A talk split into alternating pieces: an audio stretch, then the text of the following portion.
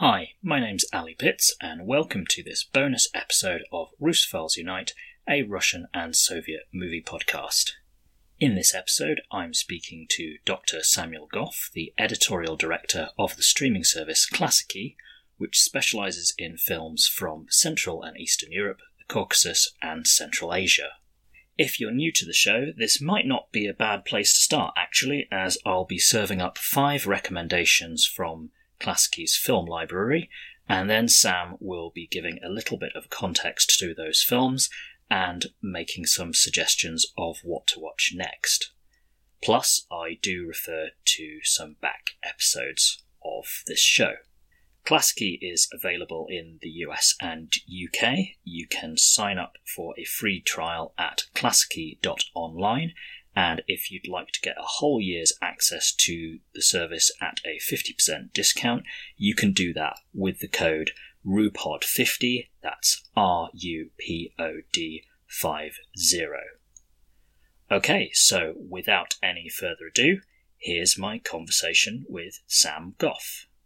Hi, Sam. Thanks very much for joining me. So, you're an editor, a writer, and you describe yourself as a, a recovering academic, and you've worked with Klassiki since uh, 2021. Could you describe um, a, a, little bit more about yourself and, and your work with Klassiki? Uh, thanks for having me. Uh, thanks for giving me the chance to talk about Klassiki and everything. Yeah, so I'm a, a editor and a writer, like you say, uh, with uh, interest in broadly speaking, kind of post-socialist Europe. Uh, I used to work for sadly now defunct a magazine called the Calvert Journal, uh, which covered you know Eastern Europe, Central Asia, the Caucasus. Uh, I worked as a lecturer at the University of Cambridge, uh, teaching 20th century Soviet and Russian history and culture. Uh, and since 2021, I've been working with Klassiki, uh, doing editorial and, and programming work. Uh, so yeah, that's that's me. Cool, cool. Uh, so, long-time listeners will will know that I spoke to uh, season curator Olga Delietskaya just before Klassiki launched back in February 2021. Time flies. It's it's it's been uh, uh, over 2 years since then. So how has Klassiki evolved as a platform in that time? Uh, yes, I mean I wasn't there for the initial launch. I, I, I joined the team shortly afterwards. I mean, what's happened is that we've expanded the the number of films in our permanent collection and, and the range of films. Um, we started programming outside of the former Soviet Union, so outside of Russia, Ukraine, the Baltics, the Caucasus, and Central Asia, into uh, Eastern Europe more broadly. That was a process that we were already kind of engaged in before the full scale invasion. Um, and obviously it's, it's been very much accelerated by that. At this point, we don't, uh, program or screen any new Russian films. Um, we've lost a number of our, of our old Russian and Soviet titles from the library. Some are still there just because we already had them. But now, uh, in terms of bringing on new material, uh, we're focused much more on other other areas of kind of former socialist uh, Eastern Europe. So we've been focused on kind of getting some representation in our library from some of the major movements uh, of Eastern European film history. So we've got some of the Polish school, we've got some of the Romanian New Wave, uh, we've got some classic Hungarian cinema, and depending on when this episode goes out, but in the next kind of two weeks or so, we'll be bringing on a number of titles from the Yugoslav Black Wave. So we're, we're looking to kind of cover our bases, as it were, in terms of the film history of the region and just in general to, uh, to expand our programming more. And we also do uh, a fair amount of in-person screenings. We organize those in London and elsewhere, and we do partnerships with with festivals as well. So kind of bringing festival programming to an online audience. Um, so yeah, it's, it's uh, expanding, expanding and contracting. Uh, yes, according to as as as people who who deal with this region have been have been doing over the last year and a half. Yes, the ability to improvise is uh, is definitely very very important. And yes, as somebody who lives not that far from London, but far enough that it's a day trip when I when I go, I really appreciate the fact that as a streaming service you do provide access to to these films for somebody who lives in in a place where repertory screenings aren't really a thing. They're kind of a thing, but they're not not in the way that they would be, you know, in a in a major metropolitan center center like New York or London or Chicago or LA or wherever. Yeah. I, mean, so, I mean, it's uh, could get into a very long discussion about um, the political economy of kind of uh, cultural distribution in Britain, but um, yeah, we certainly I mean, could. We, we, do we do try and um, we do try and organise screenings where we can in cities outside of of, of London. Of um, for instance, we've got a partnership that we started last year and we'll we'll pick up again this year with a new film festival in Glasgow called Samizdat, uh, which is the Eastern European Film Festival uh, run run up in Glasgow. So we'll be working with them. We'll be up in Glasgow screening some silent Armenian cinema. So the format for this special episode then is is going to be I've put together my five recommendations for you, dear listener, to check out from Klassiki's catalogue. And then, Sam, you're going to jump from my recommendations to essentially uh, if you like the sound of this, or if you've already seen this, then why don't you check out such and such based on that recommendation. That's a wonderfully concise uh, explanation. I'm patting myself on the back for that. Um, yeah, so so without further ado, I'm going to go on to my first recommendation, and I'm delighted that you mentioned the screenings that Klassiki and your uh, uh, overarching organisation, Kino Klassika, organised because this one. Um, this first one, Eccentrics, directed by Eldar Shengalaya from 1973, I've now seen uh, twice, and the second time was actually at uh, a, a, screening that uh, that you organised um, in London quite recently. Um, so so yes, Eccentrics. Um, uh, it's a I would just, I would say it's a it's a dark-ish comedy. Uh, it's it's delightfully goofy. It's essentially about this young man who, uh, after the death of his father, he goes to a the the nearest the nearest provincial town, kind of to seek his fortune slash pay off some local debts that he has. Um, he runs into trouble with the local tsarist, uh, essentially gendarme slash uh, uh, like prison warden, and uh, yeah, uh, chaos ensues. You could say, um, and yeah, it has it has a delightful mixture of slapstick and whimsy. It kind of reminds me of more sort of zane. You know, if, if, if people will be familiar with the distinction between more serious Coen Brothers films and the more zany Coen Brothers films, it's I think I think it has a, a certain um, similarity to zany uh, Coen's output. So that's sort of like a, a I think a, a, a good frame of frame of reference for uh, for what that is, and and a lot of people also draw comparisons with early Terry Gilliam, just in terms of the uh, uh, like the visual inventiveness um, as well. So anything I should you want to add, Sam, on on eccentrics that uh, that I may be missing there? Well, I think the main thing I'd say is just to kind of highlight Eldar Shengalaya, the director.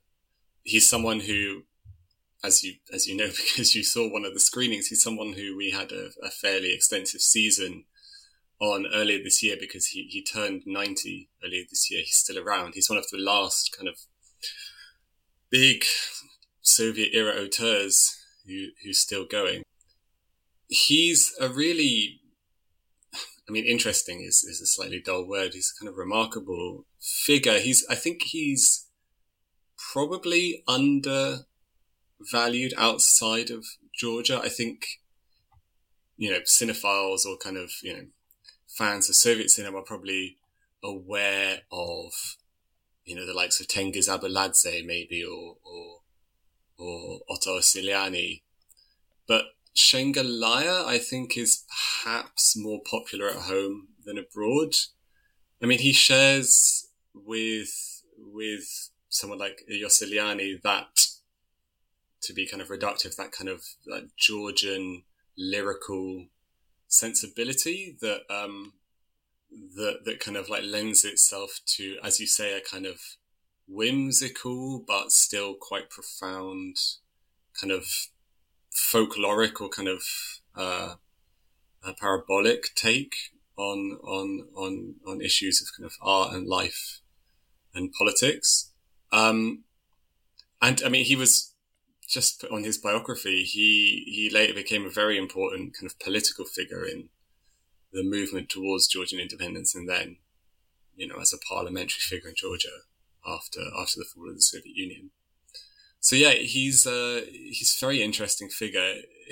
Something like Eccentrics, in particular, I think is definitely more of a cult hit in Georgia than than abroad. It's possible that some of its humor is quite, you know, kind of context specific, although I don't think there's anything in there that would kind of detract from, people's enjoyment.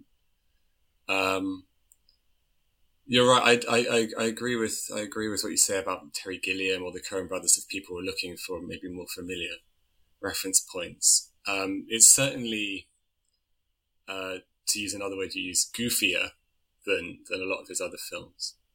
Uh, and of those films, if, if, if people are if people are looking for a kind of recommendation uh, of of where to go next, then I mean, I guess the, the obvious answer, if you haven't already seen it, would be Blue Mountains from 1983, which is definitely his most famous film. Um, one of the more famous kind of satires that was uh, allowed to be released within the Soviet Union. Uh, basically, a, a, a, satire on kind of bureaucratic absurdism set inside a, a publishing house in 80s, in 80s Tbilisi. Um, but on Klassiki, we've got a number of his films. So we've got that. We've got an early film he did in still in the 60s called The White Caravan, which is a much more austere kind of classical drama. Or we've got um, his film An Unusual Exhibition, also from the 60s, which has maybe got slightly more in common with Eccentrics. It's another it's more comedic, um, concerned with issues of creativity in the face of material hardship. So yeah, that's that's that's Shengalaya. Definitely worth a deep dive at some point if if people aren't familiar with him. Awesome, thank you, Sam. Yeah, so um, Blue Mountains has been on my radar for a long time, and I still haven't got round to it yet. So I, I will definitely be pushing it up the the the watch list and yeah really great to highlight the like the satirical um uh, content of i mean even even eccentrics it's it's set during the tsarist era but you can read it as a critique of authoritarian and arbitrary um uh, like power structures in general which is yeah, it it always surprises me the level of satire that did actually um, get through and was was released during during the Soviet era. It just seemed to be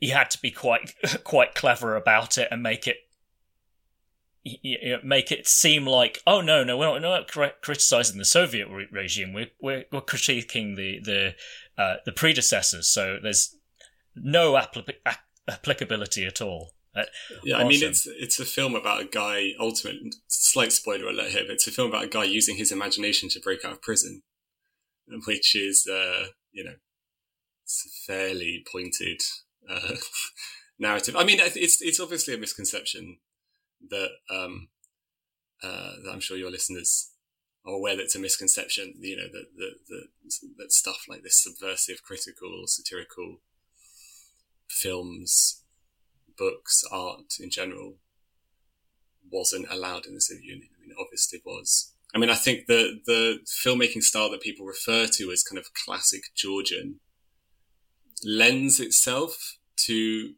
kind of abstracting these kind of political comments into a more kind of folkloric or parable style style structure, which kind of obviously like removes a little bit of the more kind of like immediate political danger associated mm. with it.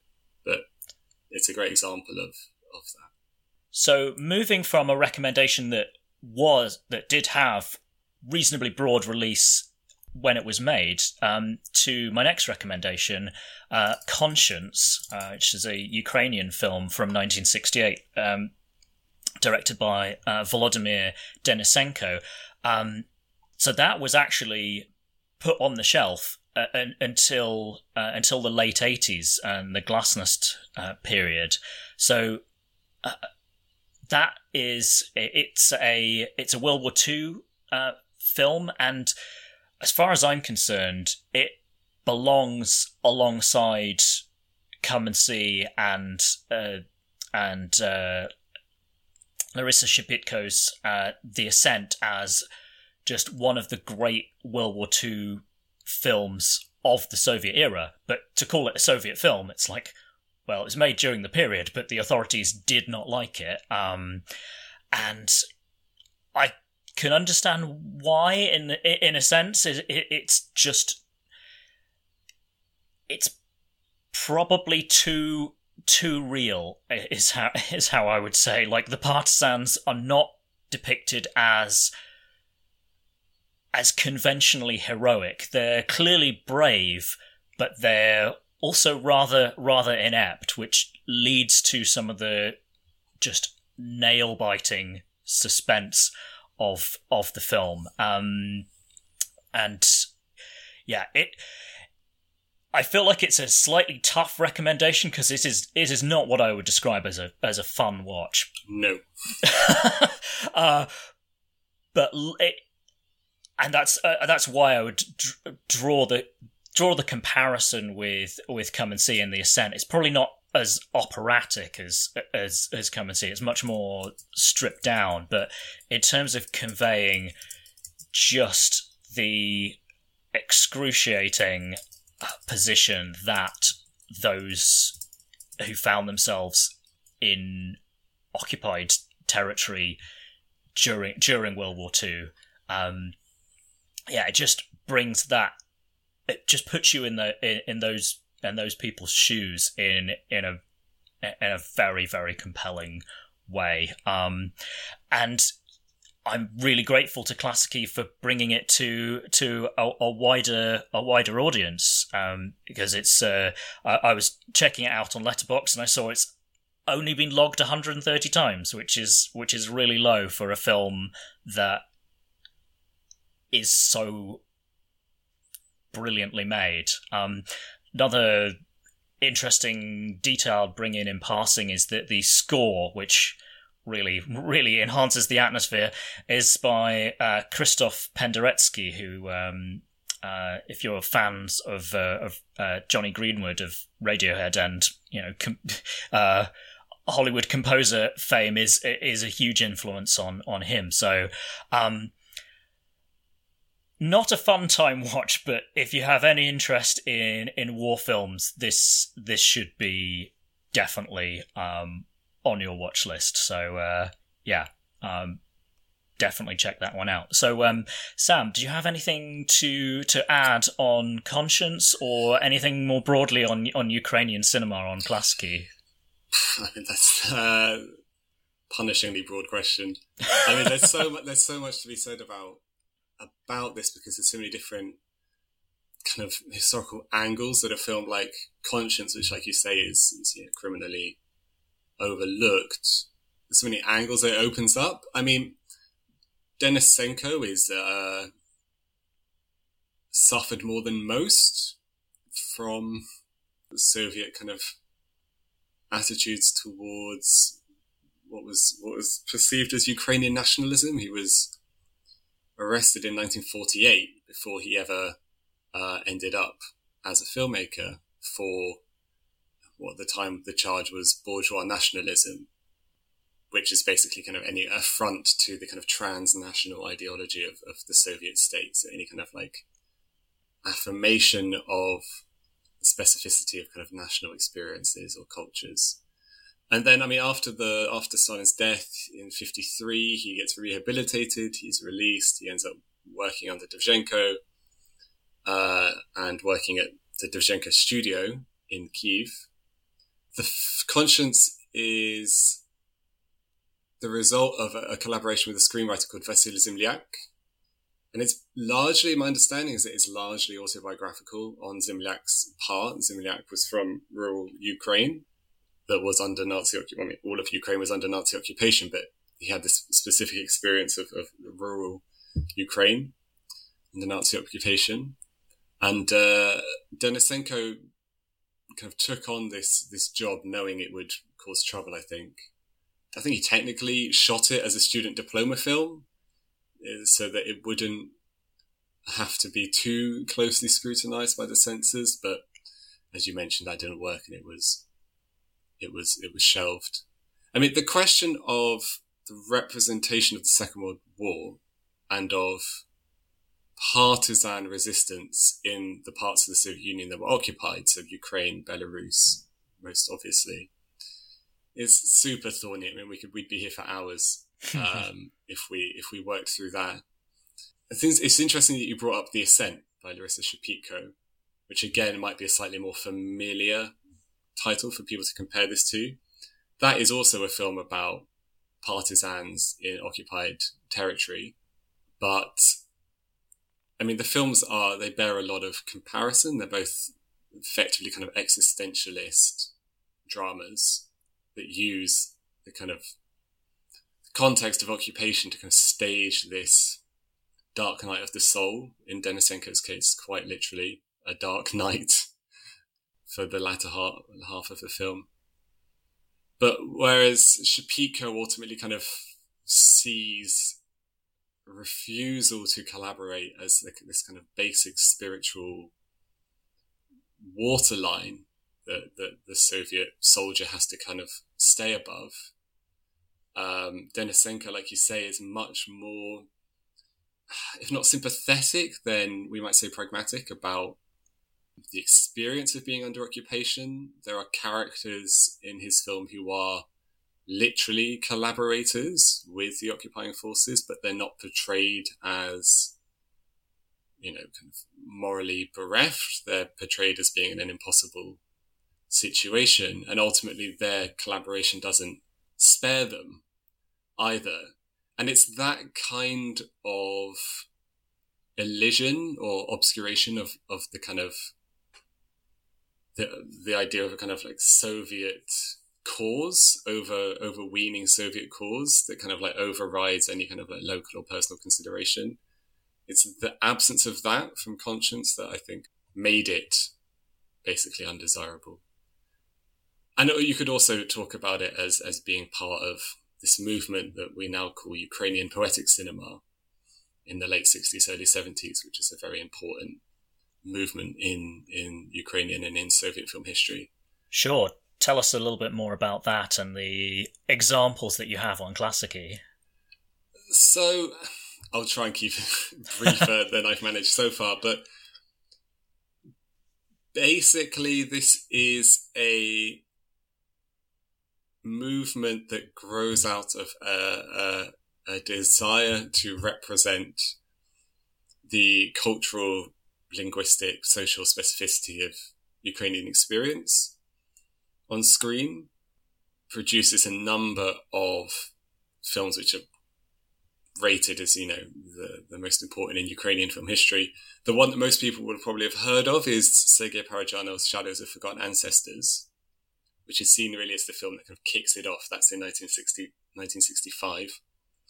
And yeah, Parajanov's film kind of sets the tone in that it's it's based on folkloric sources and it has a kind of because it's a kind of extra realist, magical realist, kind of expressionistic uh, take on this kind of like folkish culture. It's set in those region, regions to the south and west of Ukraine that are, if you like, the least Russified, the least Sovietized in the kind of Carpathian region.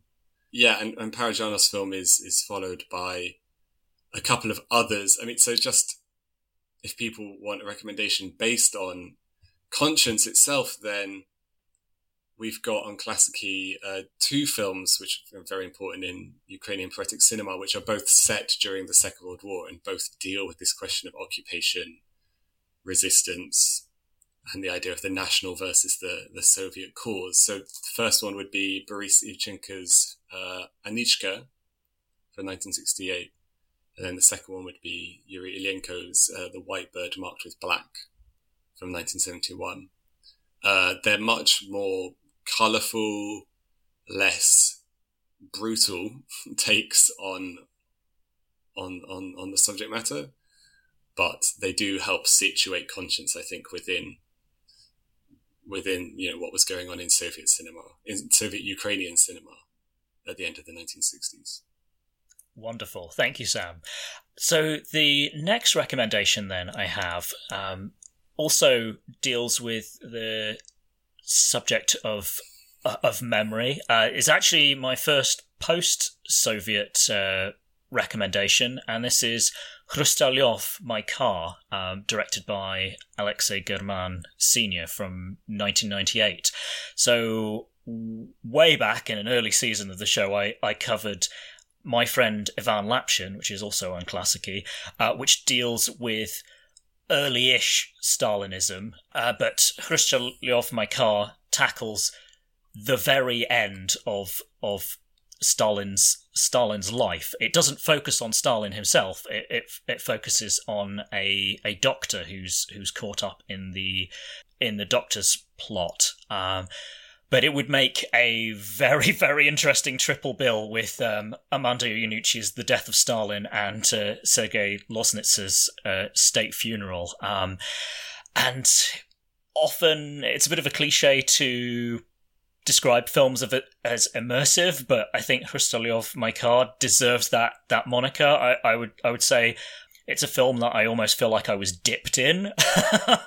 um, there's there's there's just uh, uh, something uh, again like like with uh, with conscience um, it's not a fun time recommendation but it is it is just a brilliant piece of cinema that really really needs to be needs to be checked out um, uh, yeah uh, anything you'd, you'd like to add uh, about uh, about German based on what I've said about Hrustalyov my car again with with danger here of me uh, running uh, running my mouth a bit too long.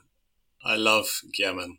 Um, he would be on a very short list of the greatest directors of all time for me. Um, where to begin? I guess Hrustalyov is really important in kind of Russian film history. Uh, you know, that is the film history that has emerged since 1991 because it's like it's the culmination of a project that German had been kind of working through uh, over the last over the previous kind of couple of decades, and it's a kind of culmination that he could only have made once the Soviet Union no longer existed. So German's father, Yuri German, was a quite famous, quite popular um, author, kind of a socialist realist, state approved author of of detective uh, novels, basically. So, you know, kind of a regime a regime author, if you like, wrote mm. books about noble Stalinist KGB agents, like successfully tracking down enemies of the people. And my friend Ivan Lapshin, which you which you mentioned from 1984, is a direct adaptation of one of Alexei German's father's own books. And what he does in kind of adapting and mutating his father's work is he starts this this process of excavating the the memory and the history of his father's generation, the the, the generation that made Stalinism, that committed the crimes of Stalinism. So for German, it's this very personal project to uh, immerse the viewer in in this history and to kind of excavate the kind of cynical, strange impulses that motivated it. Um, and Khrustalyov My Car, which is about literally about the death of Stalin.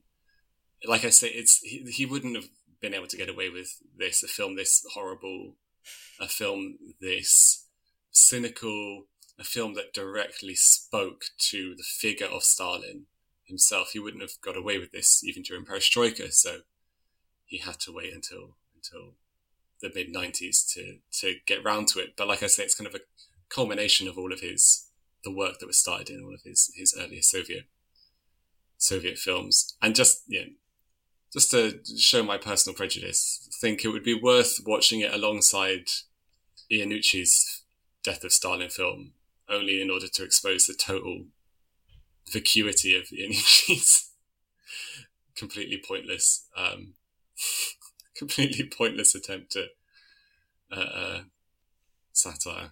Um, I mean, it, it, in terms of, of where to go next, I think probably you should start with uh, earlier German films and work yourself up to Khrustalyov because not only does his kind of treatment of the material develop over time, but also his style kind of develops and deepens and becomes a more intense version of itself. So if you start with a film like 20 Days Without War from 1977, which is on, which is on Klassiki, uh, and then work your way through my friend Ivan Lapshin, uh, and then up to Khrustalyov My Car, you'll see the style, that immersive style that you described, uh, evolve and become more claustrophobic, more anti-realist, more immersive, uh, more disorienting and bewildering.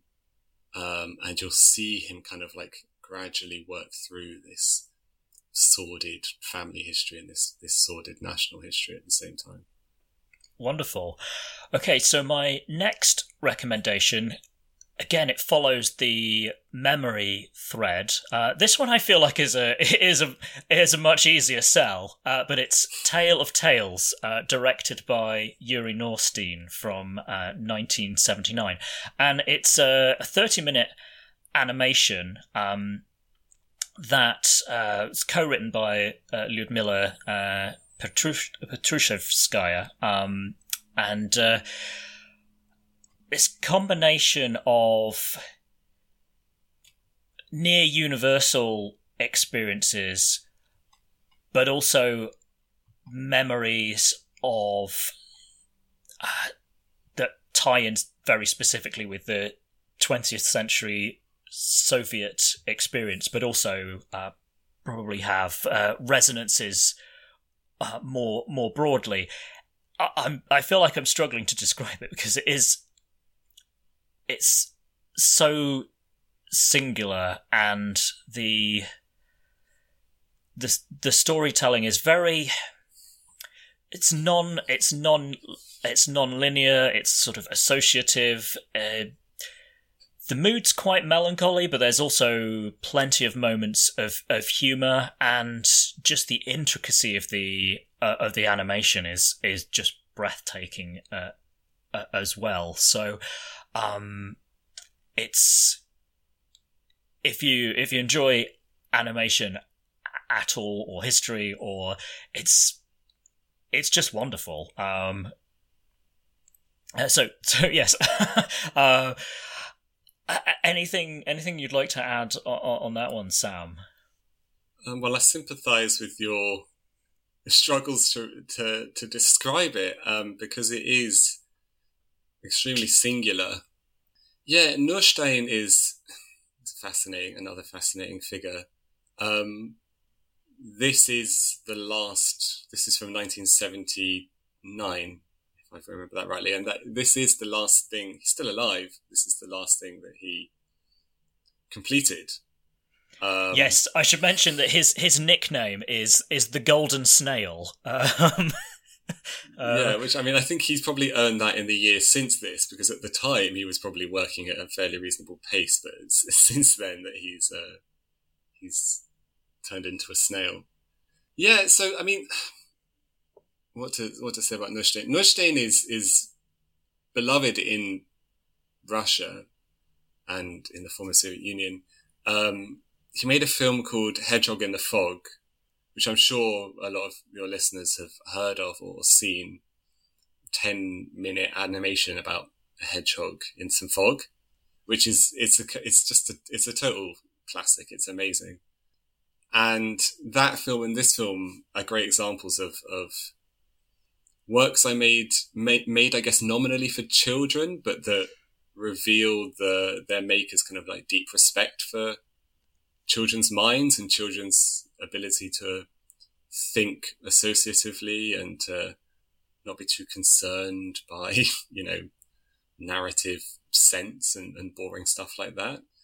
Yeah, it's it's I guess it's it's nominally about the memory of the Second World War, but it's also a, a cute story about a little grey wolf singing nursery rhymes at the same time. it is, I mean, we should we should also mention Norstein's kind of unique animating style, which is one of the reasons he had to work so slowly because it was a very painstaking process. I'm not a technical expert on this by any means, but my understanding is that it involves hand drawn pieces of paper suspended between several layers of glass and then filmed from the top down through that glass to create this impressionistic kind of very soft focus kind of immersive uh, space. I'm not doing it. See, I, I can't describe it.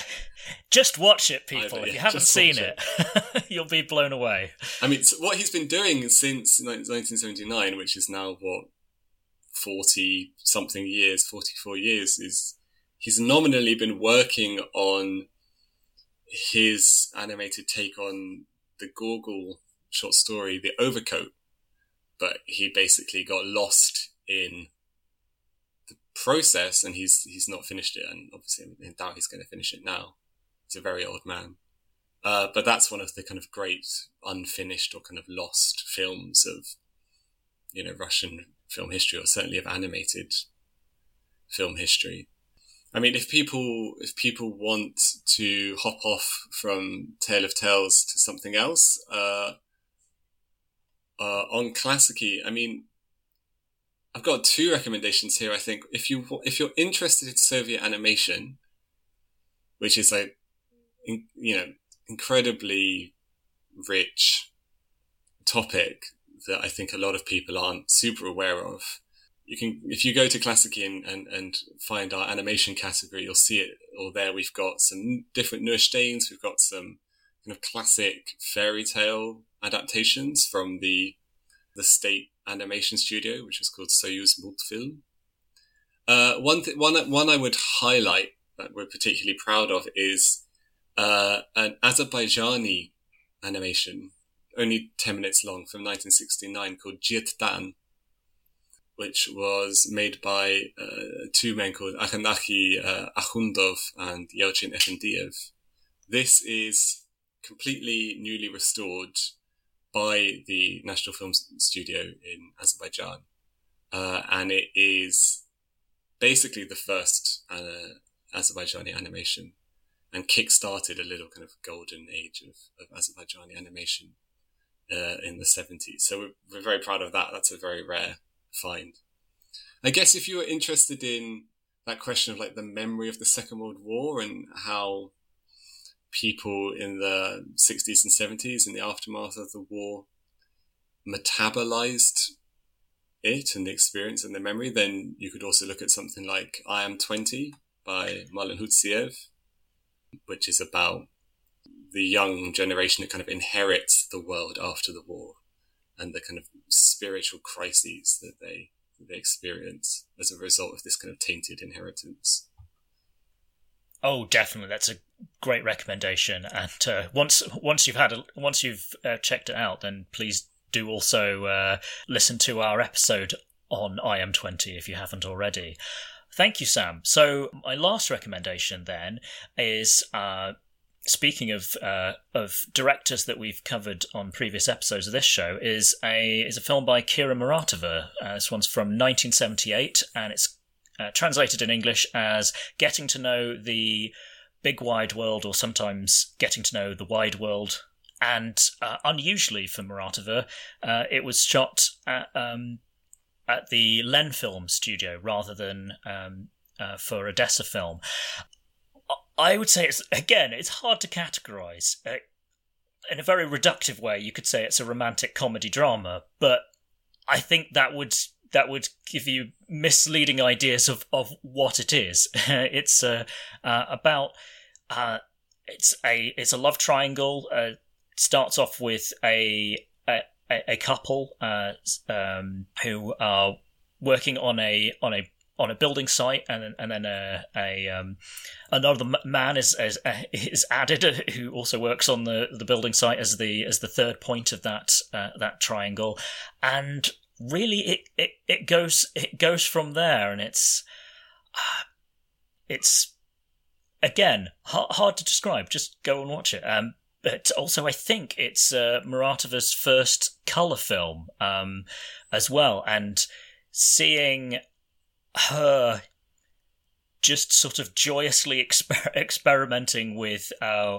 with uh, with color and uh, and cutting, and also I wouldn't say it's straightforwardly a a feel good film, but it's also it's also much more cheerful than some of her her other her other work. I would say all, all all of the films of hers I've seen have a playful element but this one, it's it's definitely the most fun of the ones that I, that I've seen so far, and yeah, it's as I say, it's just just beautiful to to look at, and just um, it it's a good time, I think. Uh, uh, From Muratova, so, yeah. Yeah, yeah. Maybe I am grading on a curve, but uh, yeah, Sam, is there anything you'd like to add on that one? I love this film. Um, you're a man after my own heart with these these recommendations. I have to say, I think this is my favorite Muratova film. I was I was pondering this uh, while I was listening to you. Then I was thinking, yeah, I, I'm fairly comfortable saying that. I mean, I get. So you did mention this. It's interesting, kind of biographically for Muratova. This is basically the only film that she gets that she makes between 1971 and the end of Perestroika almost. Like I mean, she was really this was really the dog days. She was not popular with the authorities. Uh, she probably couldn't have got uh, another film made in in Odessa at the time. But like you say, she gets this invitation from Leningrad, from Lenfilm, to go and make a film there, and it gives her this this just this brief window to to to make something in her own style, in her own mean. Um, and maybe that contributes, I don't know, towards it being slightly more playful than some of her other films, and like you say, slightly more relatively feel good. Um, Len film is it's its own story. I mean, it had a reputation at this time under Brezhnev for kind of fostering and uh, allowing for basically Soviet, what we might call Soviet art house. Uh, Kelly has, has recently published a book called Soviet Art House about Len film and about its reputation in this period. But yeah, uh, getting to know the big wide world, like you say, it's got Muratova's taste for kind of histrionics. It's got her oblique editing. It's got her plays with perspective. It's got her kind of her, her singular perspective on kind of on womanhood in particular, her kind of woman's gaze interrupting what we might what we'd usually call the male gaze, I guess. And one thing I love about it is that, like in the middle, out of nowhere, there is a fairly extensive cameo from Ludmila Gurchenko, who is who was like a star of Stalinist and kind of 1950s like musical comedies.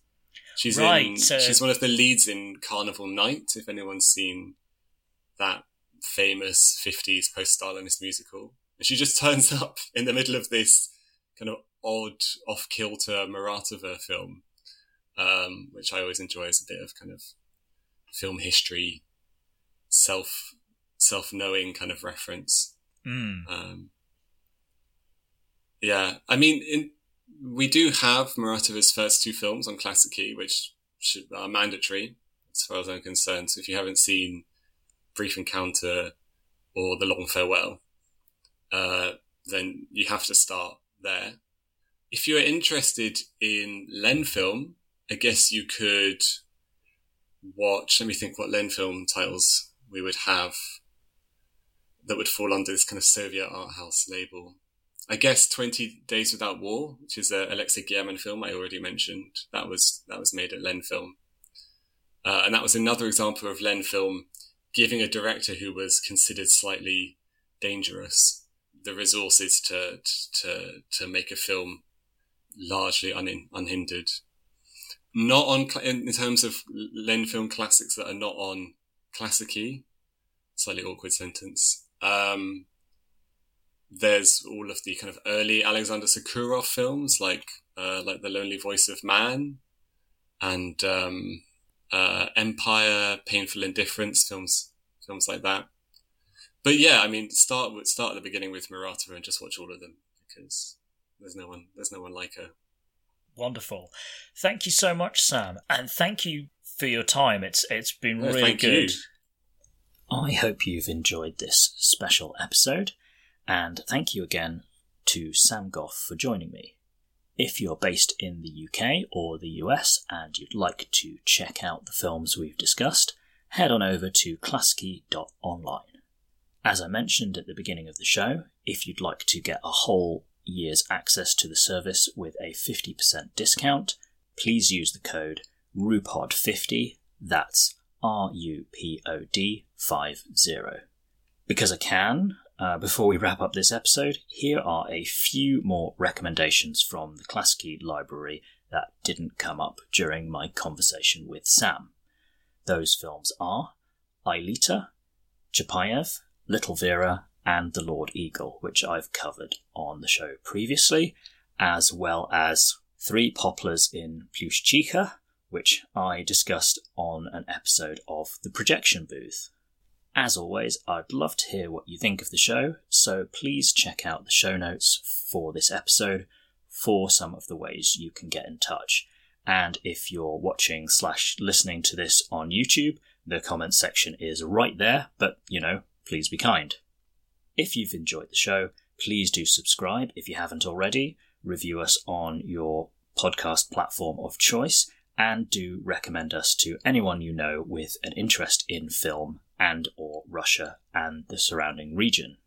I'd also recommend following Klassiki on social media, especially Letterboxd if you're on there, so that you can see what they've got going on.